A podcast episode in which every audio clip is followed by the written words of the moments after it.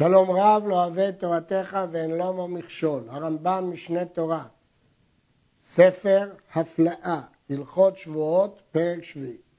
בפרק זה נעסוק בהלכות שבועת הפיקדון, שכבר באר הרמב"ם בפרק א' הלכה ח' את מהותה.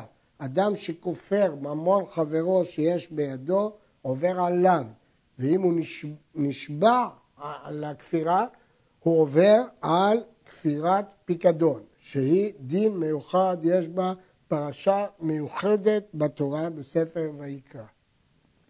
התובע חברו בממון, שאם הודה בו יהיה חייב לשלם, מדובר על ממון כזה, שאם חברו היה מודה הוא היה חייב, וחפר ונשבע, או שהשבעו התובע וחפר, הרי זה הנתבע חייב בשבועת הפיקדון אף על פי שלא ענה אמן. פה יש חידוש. שלמרות שהוא לא המאמן, אם התובע משביע אותו והוא כופר, כאילו הוא נשבע.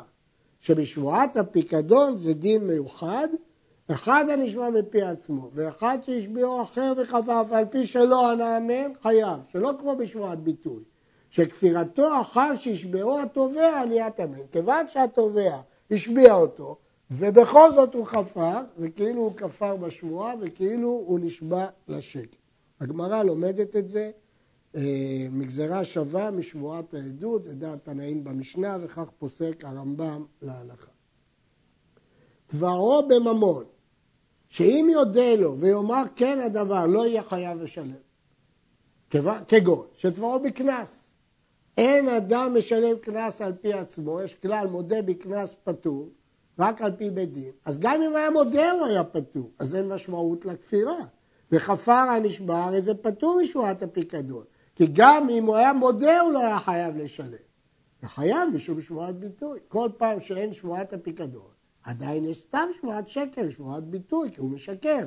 אבל זה לפי דיני שבועת ביטוי. וכן אם תבעו בקרקע, או בעבד, או בשטר, וחפר ונשבע, פטור משבועת הפיקדון, וחייב בשבועת ביטוי, שהרי נשבע על שקר. הרי הוא נשבע על שקר. מדוע? כיוון שבכל מקרה הוא שיקר, אז הוא חייב על שבועת ביטוי. אבל בשבועת הפיקדון הוא פטור על קרקעות, עבדים ושטרות. מדוע? למה נפטר בשבועת הפיקדון? זה לא קנס, הרי זה אילו עוד היה משלם מה שחפר בו.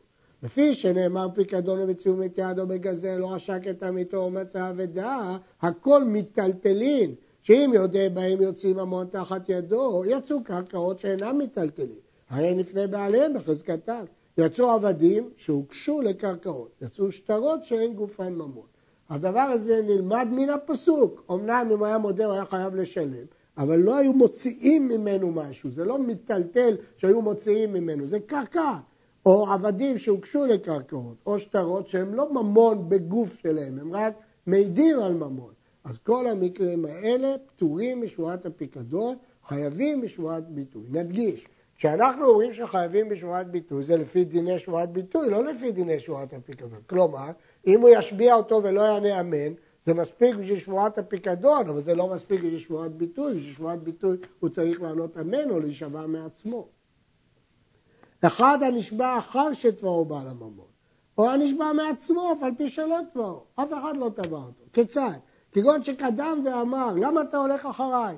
כלום, יש לך בידי ממון? שבועה שאין לך בידי ממון. אתה כל אמר מעצמו. הרי זה חייב בשבועת הפיקדון, הואיל וחפר ונשבע אף על פי שלא תבעו זה. אין דין של תביעה, כתוב וכחש בעמיתו. בכל דרך שהוא מכחש חייב, אפילו אם אין תביעה בכלל. אחד הנשבע לבעל הממון, עצמו, או לשלוחו הבא בהרשעתו, יש דין שלוחו של אדם כמותו, הוא קיבל הרשאה ולכן הוא תובע אותו את הממון, ששלוחו של אדם כמותו, בשני המקרים חייב בשבועת הפיקדון. ואינו חייב בשבועת הפיקדון עד שישביעו בלשון שהוא מכירה. לומדים את זה משבועת העדות, ובשבועת העדות כתוב ושמעה כל עלה, בכל לשון שהיא שומעת. לכן הוא צריך להכיר את הלשון.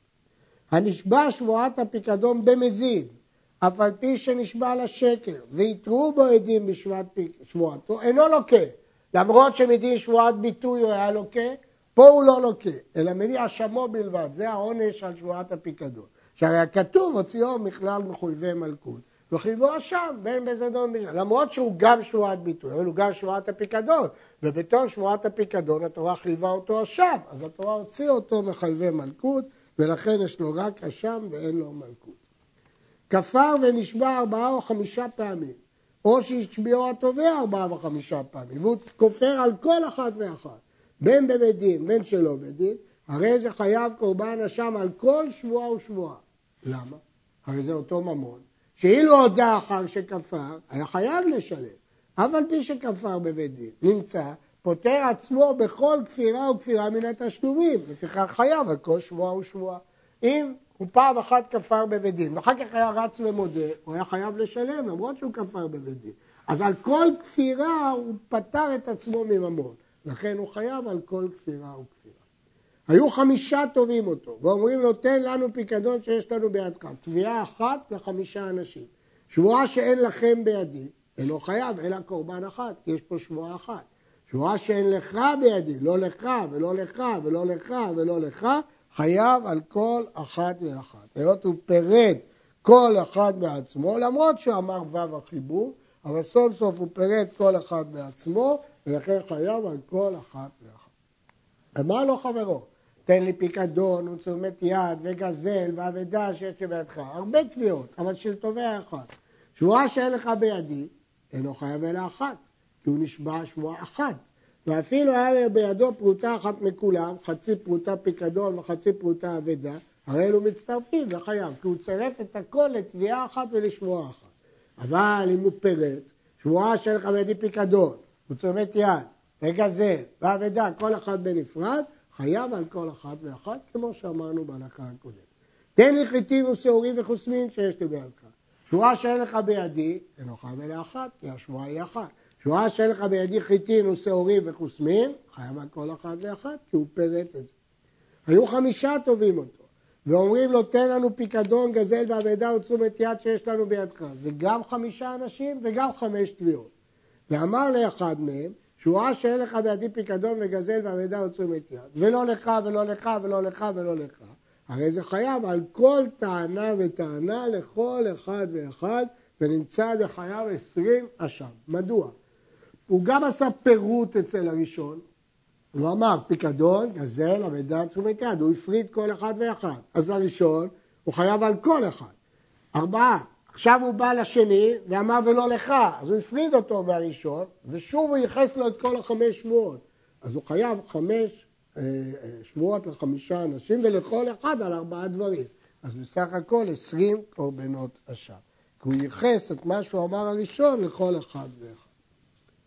טען שאבד הפיקדון, או כפר בו, ונשבע, ואחר כך הודה, וחזר וטען שאבד ונשבע, וחזר והודה. כל פעם הוא מודה, תובעים אותו, הוא שוב כופר. משלם הקרן הראשון, וחומש אחד על כל שבועה ושבועה. שנאמר וחמישיתיו יוסף עליו, לשון רבים. התורה ריבתה חומשין הרבה על קרן אחת. כמובן שהוא ישלם רק קרן אחת, כי סוף סוף זה ממון אחד, אבל חומש על כל אחד ואחד. כיצד? היה הקרן ארבעה, וחפר, ונשבע, והודה, וחזר וטען שעבד, ונשבע, והודה, וחזר וטען שעבד, ונשבע והודה, משלם שבעה. את הקרן בתור ארבעה, ושלוש פעמים חומש. סך הכל שבעה. פחות מפרוטה אינו ממון. לפיכך התובע חברו בפחות מפרוטה, פחות משווה פרוטה, וחפר ונשבע פטור משבועת הפיקדון, כי זה לא ממון. וחייב בשבועת ביטוי, שבועת הביטוי אפילו כלשהו. אבל שבועת הפיקדון צריך ממון, ממון זה מינימום פרוטה. עד כאן.